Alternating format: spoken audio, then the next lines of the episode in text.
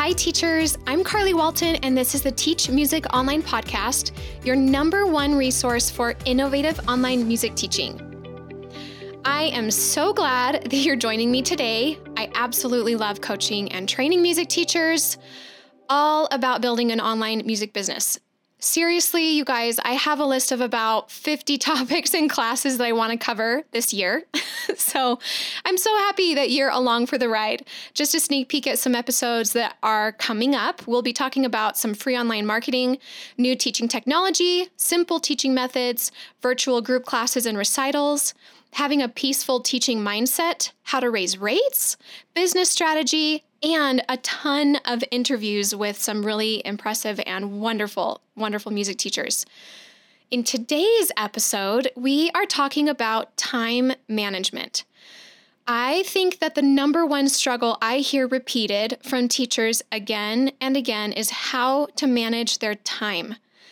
And maybe you're feeling that way as well. There are so many things that can suck up your time. And if you're not careful and intentional about planning, you can really feel like you'll never you never get anything done. It's just a never-ending to-do list. And I on top of all that, there are a lot of tutorials out there about teaching and marketing, technology, getting new students, running recitals, creating videos. It can be so easy to feel overwhelmed and feel like you have to do everything. What I want to help you is what I want to do is help you see and learn that managing your time will actually give you more time. Plus, you'll always know what to work on instead of playing this guessing game of what should I work on today or just feeling this this feeling that you're never ever done. So, let's dive in. Let's talk about time management. The first thing I want to talk about is studio time suckers. What are the things that are taking up all of your time? And some of these will, you can, I know you'll be able to relate to. Lesson planning, finding materials, studio organization, communication with parents, scheduling trial lessons or lessons with new students, finding new students, billing and invoicing. That's a huge one. Following up on payments, social media and marketing, planning lessons, there are some more as well. Let's not forget these professional development, communication with other teachers, learning new skills, figuring out new technology, helping students get set up, researching equipment, learning how to be effective online, apps, software, teaching tools, teachers' associations, and other obligations. And then on top of all that, time for your own musical passions and creativity. The list goes on. You probably have a dozen more on your list of things that you have to do, feel like you have to do, or just want to do. I want you to know that there are simple solutions to help you be organized, effective, and have amazing growth as a teacher. I I don't want you to feel like you never have time for marketing. There's a new teacher uh, that I'm coaching right now and something she mentioned a few days ago was I don't even know that I like I don't even have time for marketing. I don't even have time to think about it. And what I want you to know is that you absolutely do have time. It's just a matter of prioritizing what matters and getting rid of tasks that don't. And I want to teach you how to do that in these time management episodes. So I'm splitting this this series into two parts. So this is part 1 of time management and then next week will be part 2 because there's so so much that I want to cover. And yes, I just wanted to break it up into two parts so that you could come back and listen to them and really take action on some of the things that we're going to be talking about. I also want to mention that if those if that list resonated with you or you when you heard that you felt like that is me, first know that you're not alone. I'm teaching this because I keep hearing it again and again and again. Also, that there are solutions and a lot of the solutions are in the form of checklists, videos, training, coaching, and interaction with other teachers, which is all available inside the Teach Music Online membership. So, if you've been enjoying my podcast, I'm so happy that you are. I just want you to know that there are more ways for you to take action. I know a lot of times for myself, when I hear an episode or I hear, I watch a video online or see a post and it inspires me to do something, sometimes it's hard for me to know how to actually do it or how to make it apply to my specific situation. So just know that I'm here for you to coach you through all of this, but we're going to kind of do a crash course in time management with these couple of episodes. So the goal the goal is to spend two to four hours a week in time management or sorry, in studio management, two to four hours per week versus spending all of your free time on studio management. So currently, what I I can assume you probably do is you end a lesson, you have 15 minutes until your next lesson, and what do you do? You follow up on payments, you email a parent, you quickly do some research to find new materials. It's natural for us to just jump to the urgent needs of our day. But if we can use these checklists to create some planned out studio management time, then you will find you'll have so much more free time. So, the goal is to take that list of studio time suckers and put it into a three hour weekly time block. Maybe it's two hours, maybe it's four, depending on the size of your studio. First, let's talk about some mistakes that teachers make that only add to this feeling of, of being burnt out or exhausted or overwhelmed. So, we're going to cover three mistakes. Mistake number one is not getting your materials organized online. How are you organized right now? Do you have do you have folders of music? Do you make copies of your music? Do you have cabinets? Or have you transitioned to actually organizing yourself online? If you haven't yet, you should. With online tools like Google Drive, Google Forms, Google Docs, Google Spreadsheets, you can have all of your lesson plans, worksheets, music, and your entire curriculum organized online. Can you tell that I like Google? Google has some amazing free tools that honestly are really easy to learn. It doesn't matter your level of tech ability, Google, it's really user friendly. And if you haven't dove in yet, just trust me, you need to be using Google Drive. So why why do I suggest getting yourself online with all of your materials? When you have everything online. And when I mean online, I'm not just saying like on your computer, but actually on the internet. So when it's on the internet, on cloud, or if you use Microsoft or Google, you can then access your files from all of your devices. So during a lesson, you pull out your phone you can op- open up a worksheet. Or you're at a student's house, you can open it up from their computer or from your iPad. It's everywhere. So you don't have to rely on one device or one house for your materials. When your materials are online, you can share them easily with students and parents.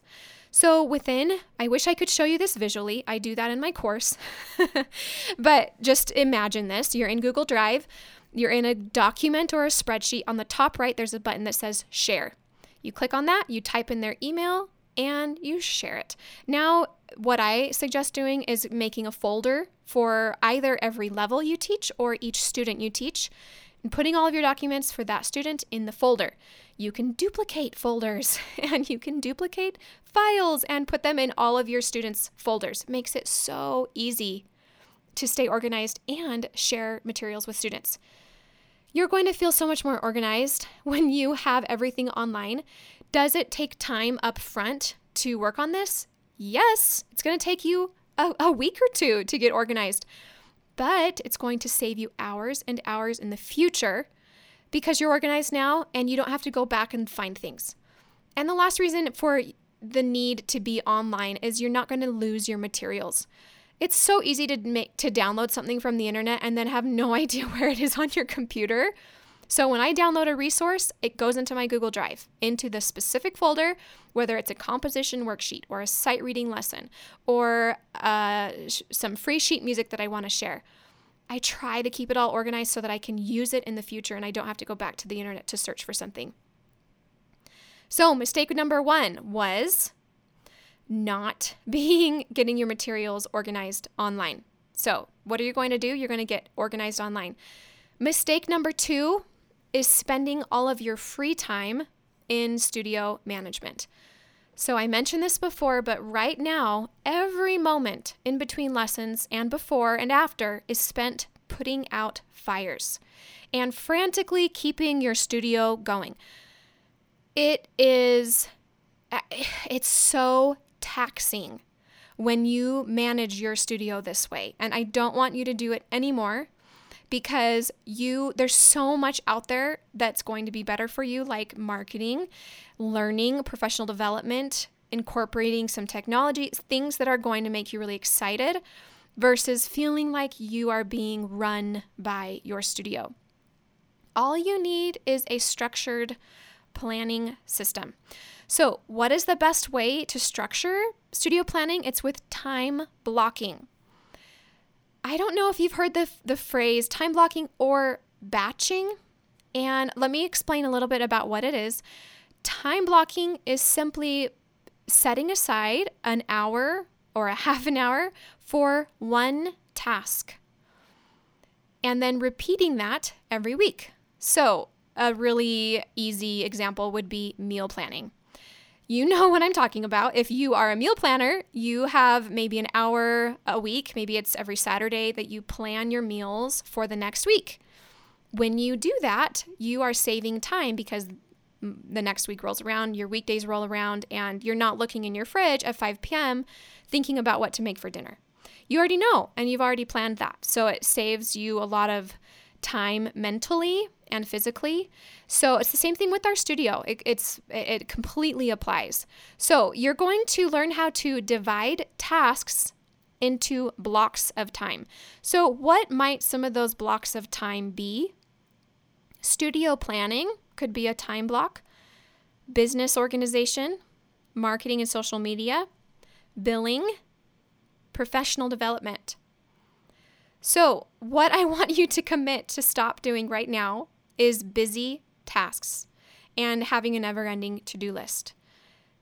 And I also want to add that it takes a little bit of practice and time, but there's no better time than a new year to set some goals and and um, intentions to be more organized.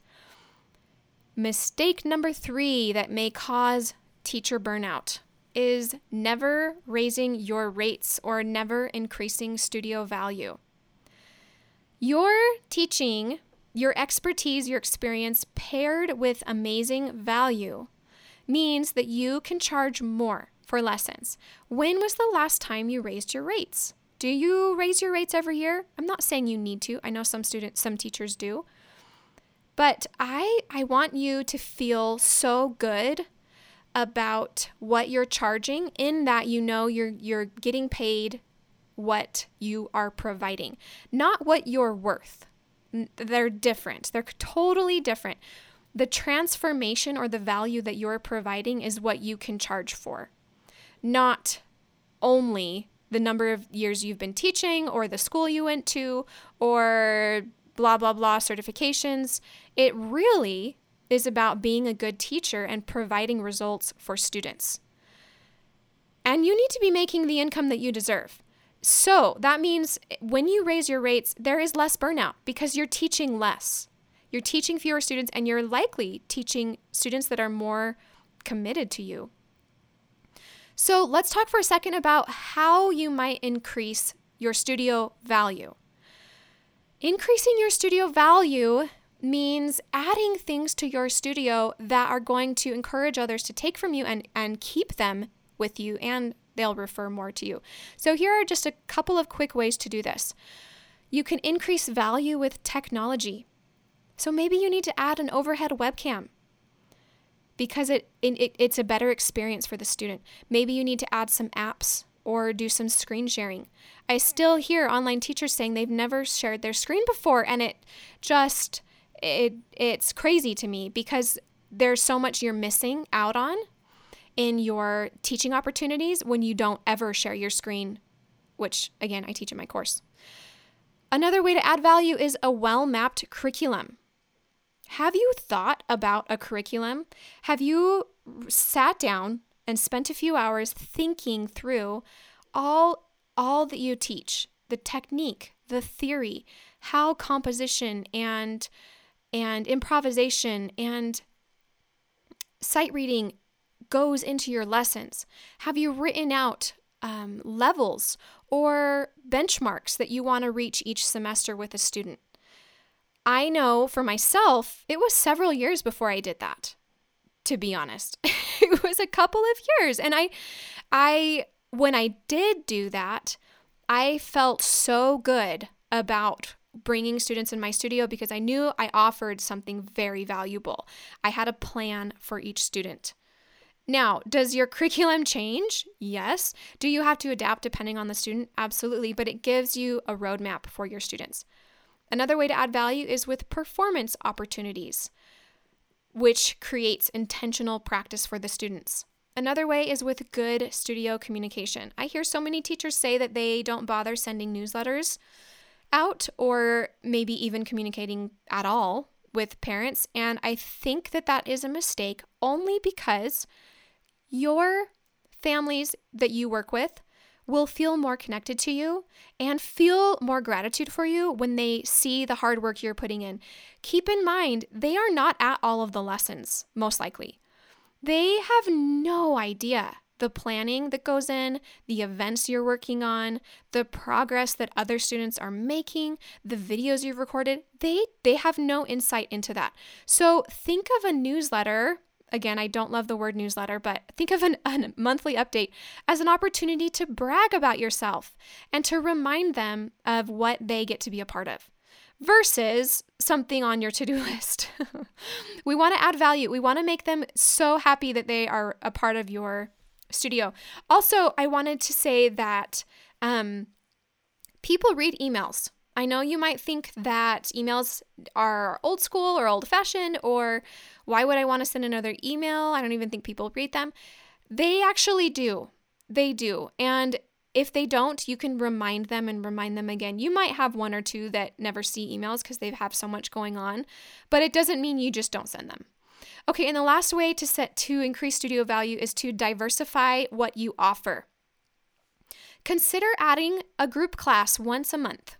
Something that I used to do was the fourth week of every month, students had a group class instead of a one-on-one lesson. And this is all online. So and they loved it. They really loved getting to see their peers online and to play their songs for each other.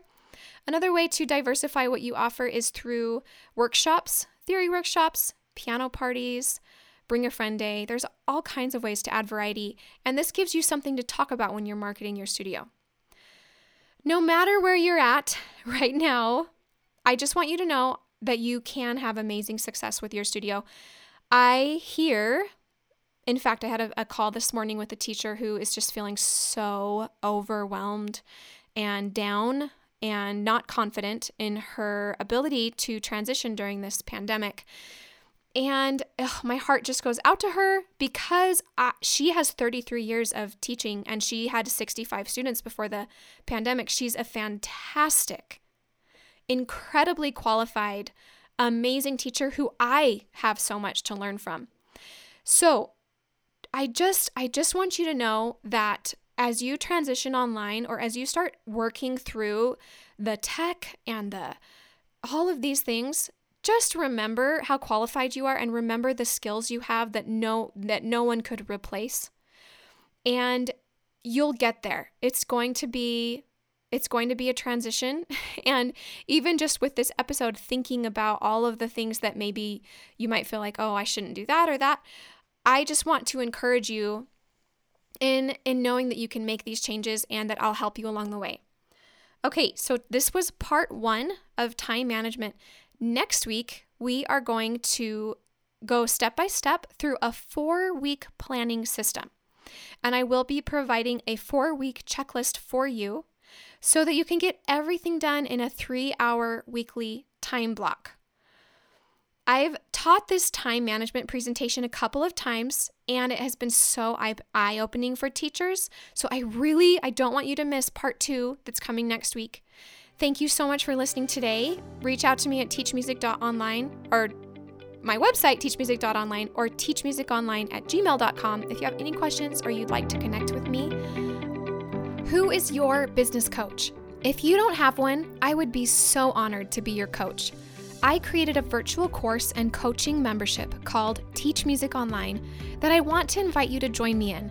With 60 plus videos, online teaching certification, monthly live group sessions, hundreds of hours of recordings, and online forums, you'll know exactly how to create a thriving online business that gives you the flexibility and freedom that I know you deserve.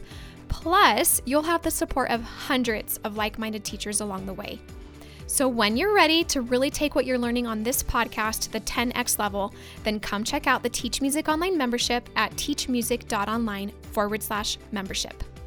Thank you so much for listening. I hope that you have an amazing week. And as always, happy teaching.